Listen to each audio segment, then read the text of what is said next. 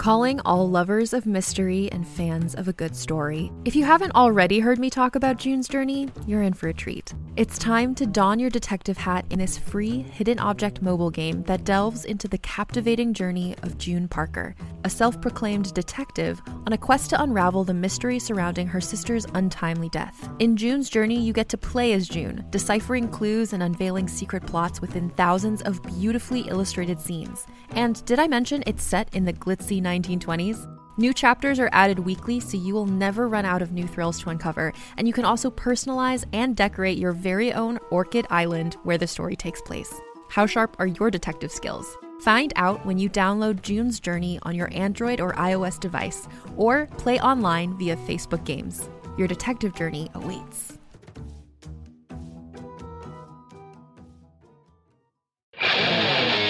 The Rookie is a free serialized audiobook meant for mature audiences.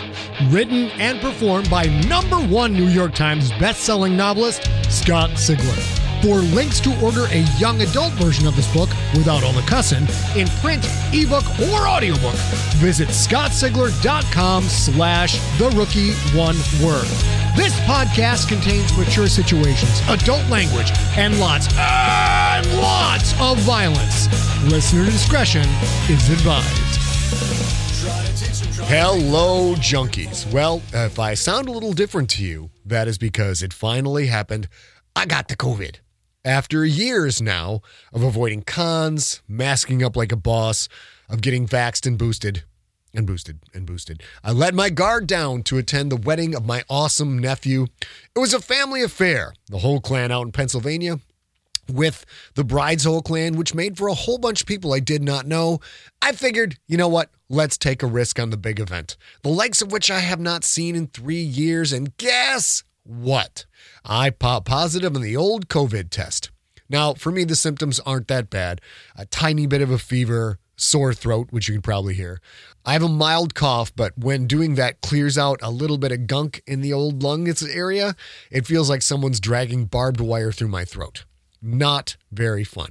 I'm also a little spacey in the head, so being selective about writing times, and I am napping whenever the mood strikes me, but I can still taste and smell stuff, so I count myself very lucky. It seems vaccinations have a heavy mitigating factor on symptoms, i.e., if you are vaxxed and you get it, it ain't nearly as bad and it is rarely life threatening.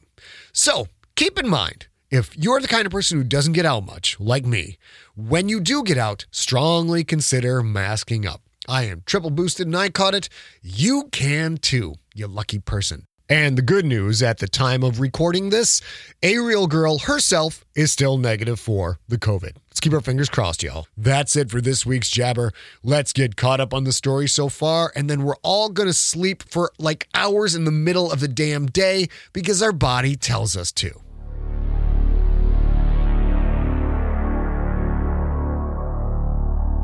Previously on The Rookie. At the strong urging of Coach Hokor the Hook Chest, Gredok the Splithead went out on a limb to acquire one Quentin Barnes. Barnes' struggles in the practice room now have Hokor on the hot seat. How long will Gredok wait before Hokor has to pay the real price of failure?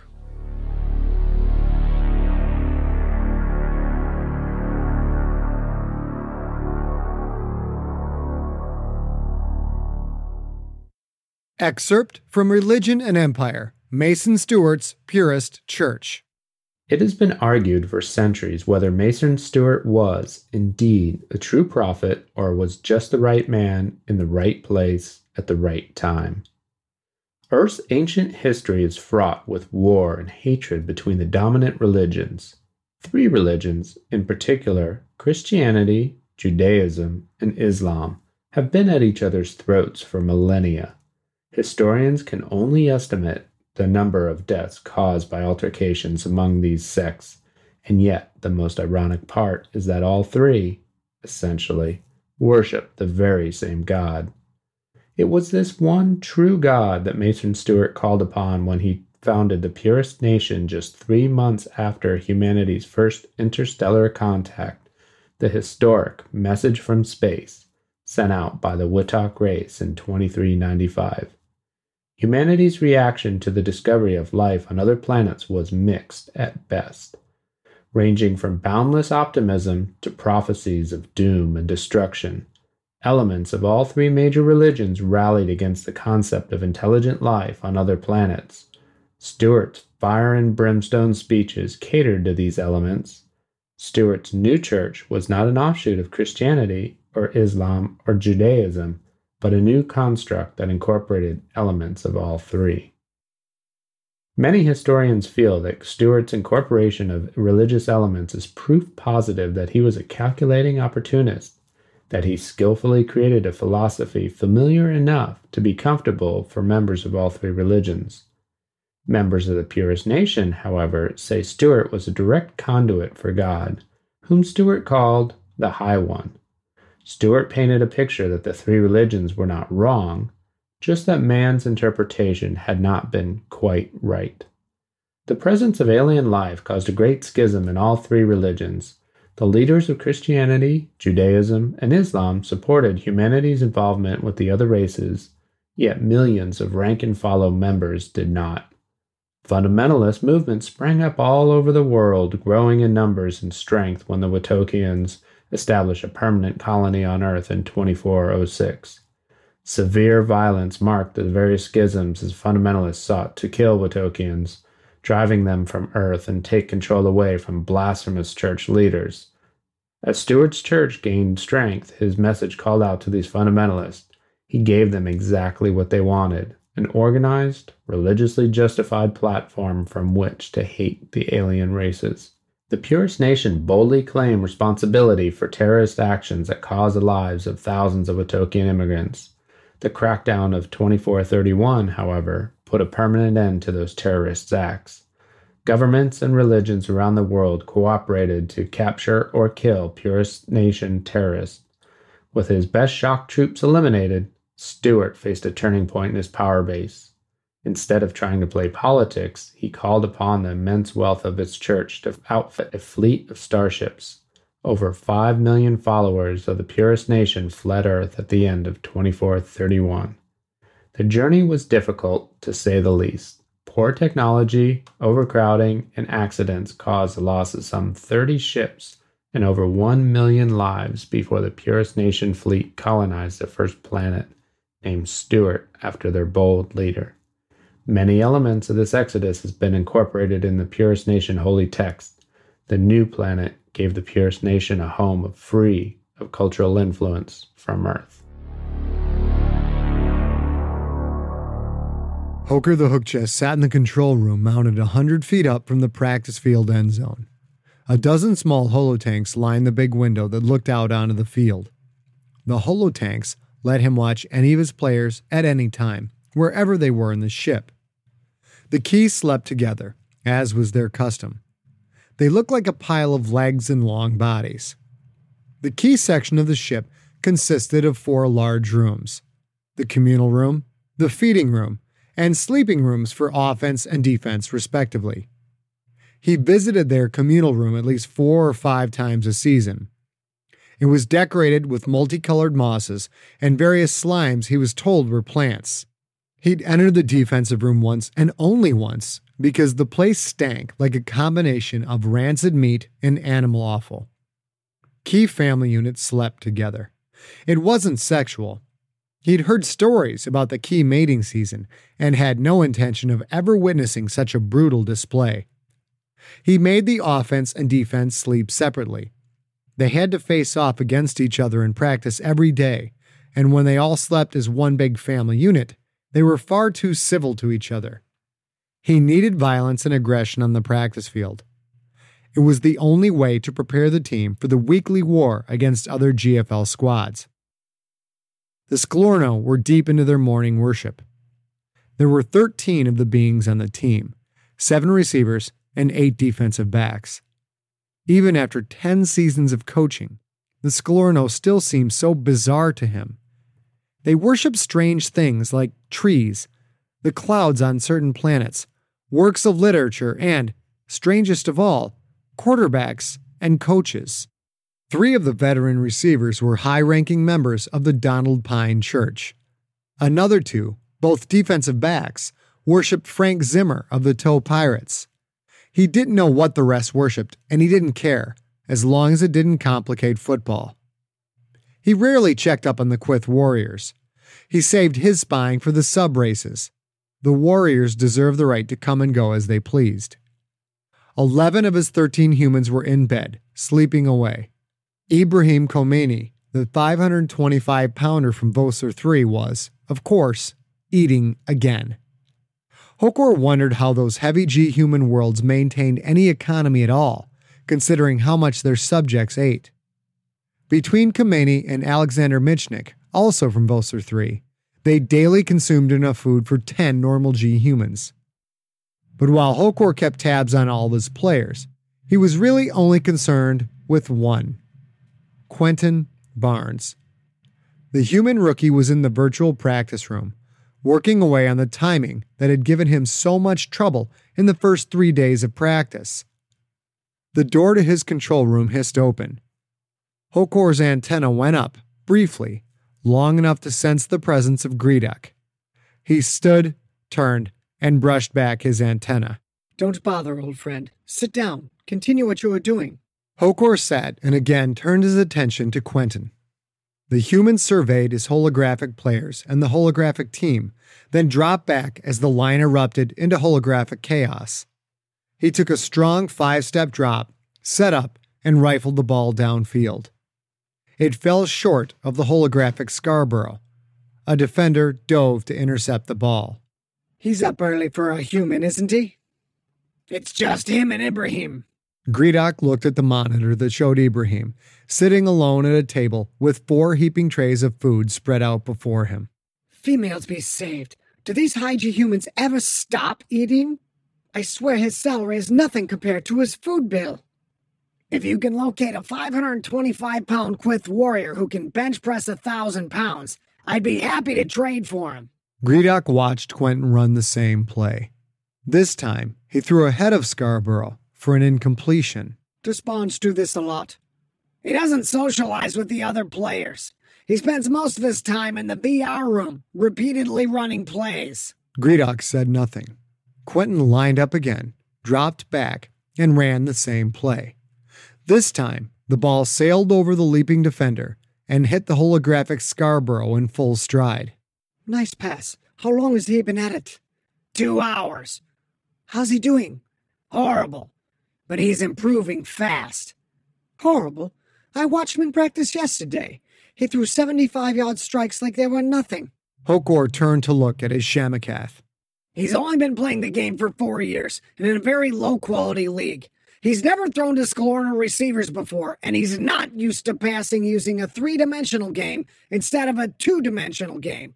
Throwing routes is one thing, but he's not ready for the speed of real defensive backs. Well, he'd better get ready for it. I went through a lot of trouble to get him. We had to get him now. One more season, and every team in the GFL would have been after him. I just don't know how long he'll take to develop. Need I remind you, Coach Hokor, that this is your third season? I don't really care about development time. I care about winning. I want this team in Tier 1 next season. All the good trade routes require Tier 1 immunity, and you know that. Hokor did know that. Trade routes was a nice way of saying smuggling routes. Hokor didn't care for that part of the business at all, but that was the way the league worked. I'm sure that in two seasons, maybe three, Quinn will be the best player in the league. You don't have two seasons. You wanted Don Pine. I got you Don Pine. You wanted Choto the Bright. I got him for you. You found out one of my lieutenants had tier 3 experience, so Virak the Mean is playing football instead of acting as my bodyguard and enforcer. I spent a fortune on Momo Killowy. I gave up my drug distribution in Egypt City for him because you said we had to have him. I upgraded this ship because you said it would help us win games. Do you think that that was cheap. No Shamakath. Hokor knew the ship's retrofit had been horribly expensive, But he was a firm believer that if you wanted to play like a Tier 1 team, you had to practice like a Tier 1 team. I want Tier 1, and I'm willing to spend money to get it. The time for investing is over. The time for profit is near. You will win the Quyth Irradiated Conference and get us into the Tier 2 tournament and qualify us for Tier 1 next season. Or someone else will be around to watch Quentin Barnes turn into the best player in the league. Gredok stood and walked out of the control room. Hokor slowly turned back to the holotank, just in time to see Quentin throw another interception. His pedipalps quivered in frustration.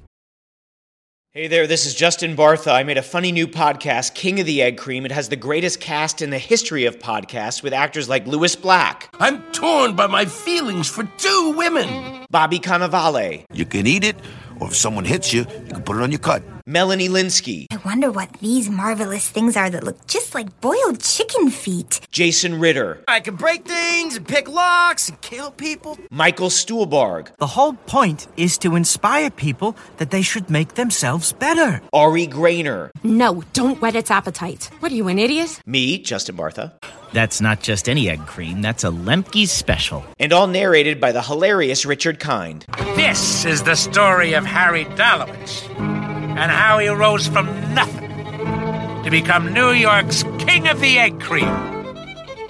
So if you like funny true stories, come listen to King of the Egg Cream, available wherever you get your podcasts.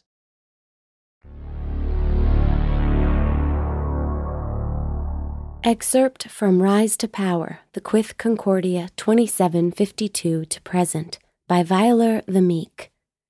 It is often mentioned in galactic history texts that the Quyth Concordia's rise to power is merely a fluke of biology.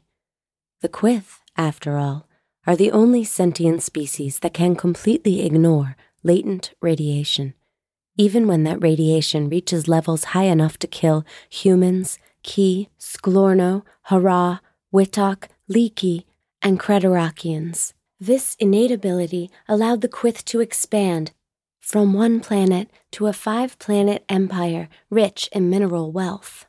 In the seminal year of 2573, the Quyth shocked the galaxy by establishing a permanent, flourishing colony on the planet of Grichlik, which the Sklorno irradiated during the Quyth Sklorno War. By the end of 2573, the Quyth had also colonized three other irradiated worlds Whitok, Ionath, and Chik.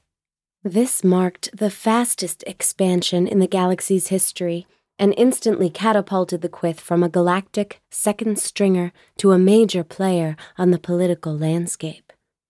Yet, despite the Concordia's continued success, and despite the fact that the Concordia is one of only six systems to remain independent from the Creterakian Empire, sociologists from other species continue to say that the Quyth's success relies solely on resistance to radiation. These so called experts like to point out that the Quyth's expansion was largely unchallenged because no government could justify fighting a war over a dead planet. An interesting stance, but how logical is it? Humans, for example, target planets rich in oxygen with Earth like gravity. The Tower Republic and Leaky Collective have cooperatively shared planets in the same system, with the Republic taking the land and the Collective claiming domain over the oceans. Is that not a perfect example of a biological fluke resulting in expansion of territory? The Republic and the Collective do not war over planets because they each occupy non competitive ecological niches. The Hara, as another example, are the only species in the galaxy that can live on gas giant planets. And yet, how many experts point out the biological fluke that has led the Hara to become a five planet empire of immense military and political power? And how many of these mostly human experts point out the obvious that while all human governments bend to the will of the Creterakian Empire, the Quyth Concordia remains independent? Chapter 6 Arrival on Ionath. He was glad it was late because he could be alone in his room and no one would see his sweat, look at his wide eyes, or hear his ragged breathing. The touchback was about to punch out. Just relax, just relax. Everything's fine. Quentin had often heard that if things were to go wrong with punch drive travel, it would happen either on the punch in or the punch out of the space time hole. Punching out always made him think of that age old purist folk saying, It's not the fall that kills you, it's the landing. Don't panic. Breathe, breathe. It's almost here. He felt the shimmer come, felt, not saw, because he couldn't bear to have his eyes open and see the reality wave lightly caress the ship and everything in it. And once again, nothing happened. His held breath slipped out of his tense body, the tinge of horror clinging to his soul.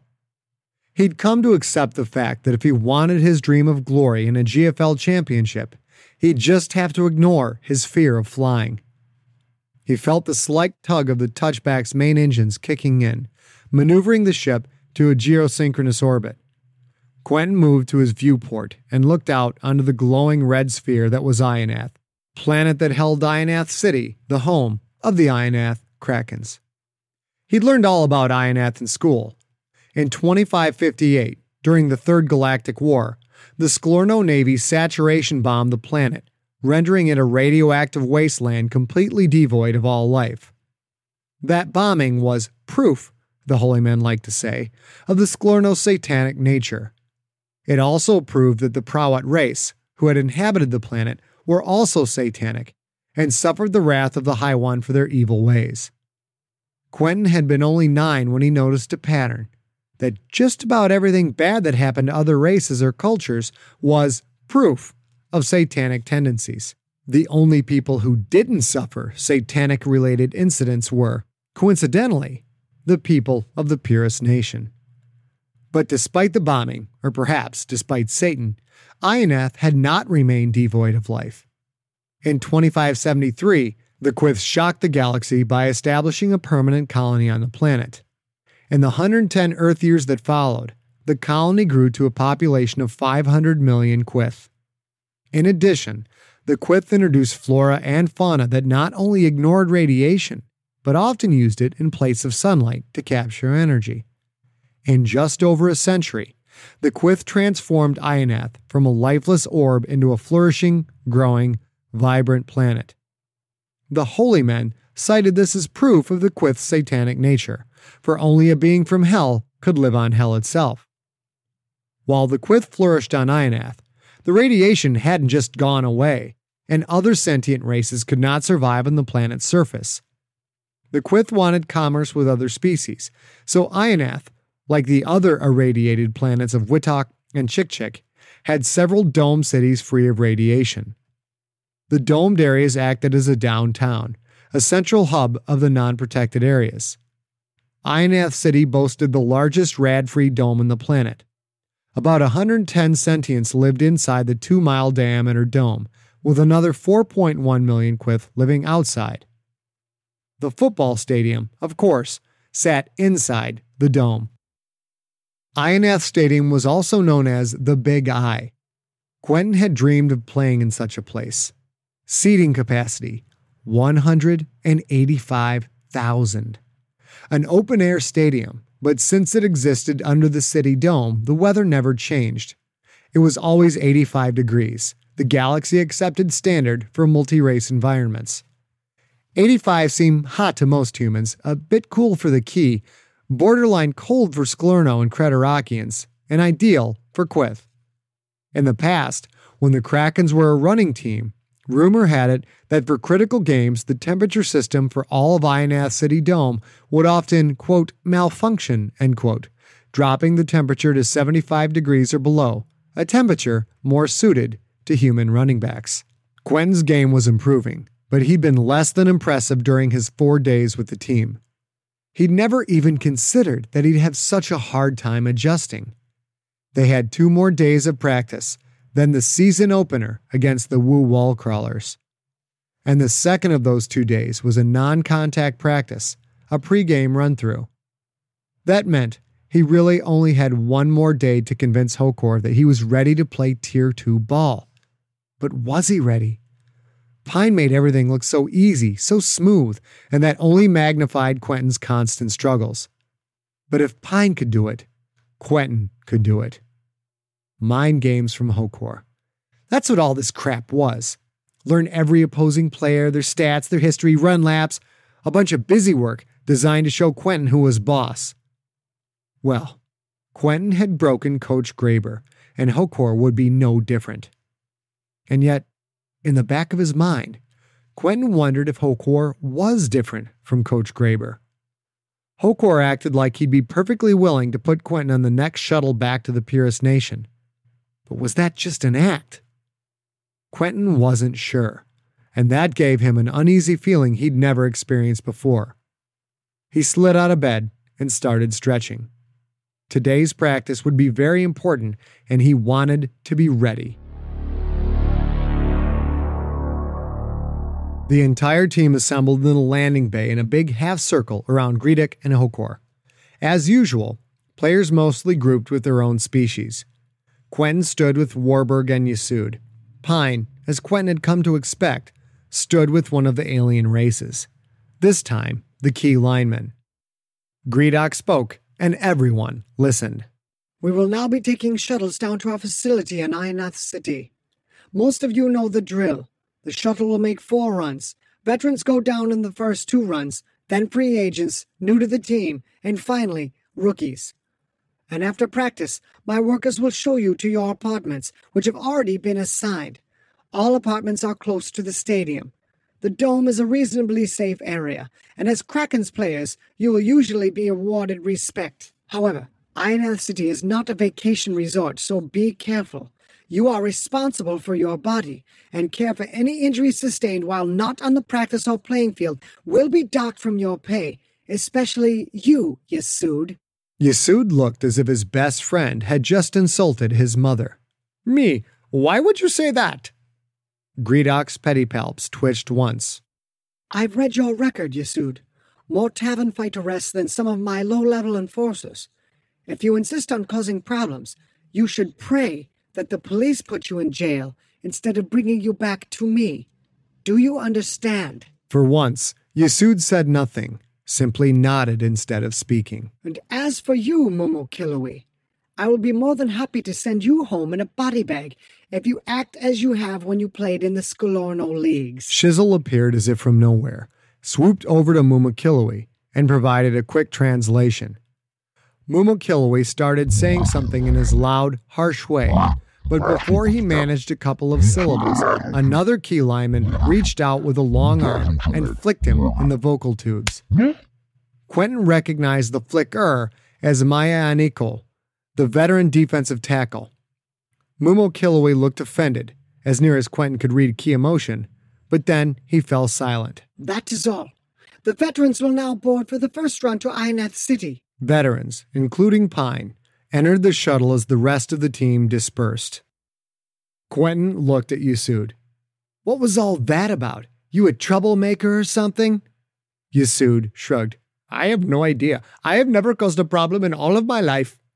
Warburg stepped up. Where there's smoke, there's fire. Warburg looked down at the smaller Yasud. Just don't hang out with him in the city, Quentin. We don't want his influence to lead us astray. Yasud put a hand to his chest. You offend me, sir. I would never think to corrupt a pious member of the church. He walked off, shaking his head in disbelief as if he'd been greatly misjudged. Two Sklorno, Denver and Milford approached. Warburg's demeanor instantly changed from doubt to intimidation, if not outright hostility. Denver's raspers dragged along the floor, actually leaving a thin trail of saliva on the flight deck. Her see through carapace was so disconcerting, Quinn could actually see blood coursing through her veins, X ray gray blurred by the clear chitin's X ray white. Quentin felt a small shiver of disgust ripple through his spine. What do you two want? Denver did the talking. Perhaps, perhaps we're worthy to catch passes while running at full speed. Quentin and Warburg looked at each other in confusion, then back at Denver. What are you talking about, you fucking cricket? Warburg's racial slur stopped all conversation. The players remaining on the flight deck turned to watch.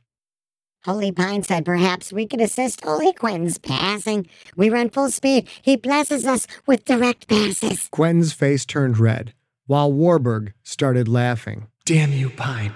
How could you embarrass me like this? Can we help? I don't need help, especially not from the likes of you. Denver's raspers rolled back up behind the chin plate. She leaned back a bit, her posture changing. But Quentin didn't know what that meant, and he was far too furious to care.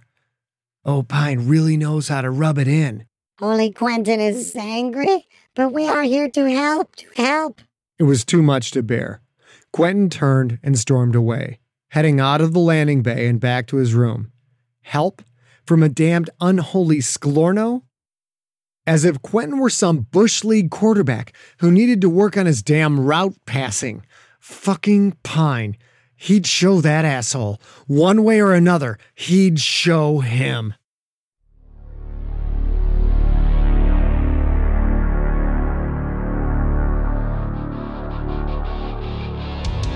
You have been listening to The Rookie, Book One of the Galactic Football League series. Produced by Arioch Morningstar with post production by Steve Riekeberg. Written and performed by Scott Sigler. For more information on the author and more free stories, go to scottsigler.com.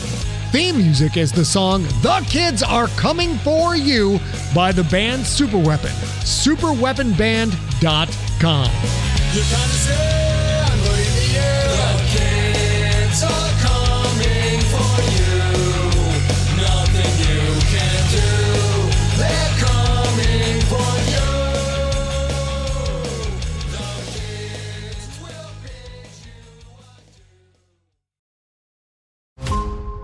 Every five minutes, a transplant candidate dies while waiting for a compatible heart, liver, or kidney. Imagine a technology that could provide those life saving transplant organs for a high price, and imagine what a company would do to monopolize that technology. On a remote island in Lake Superior, a team of geneticists unlocks this holy grail of medicine by reverse engineering the genomes of all mammals, creating an animal with organs perfectly suitable for human transplantation. They envisioned a docile herd animal, but one team member had another, darker vision. This ancestor is anything but docile.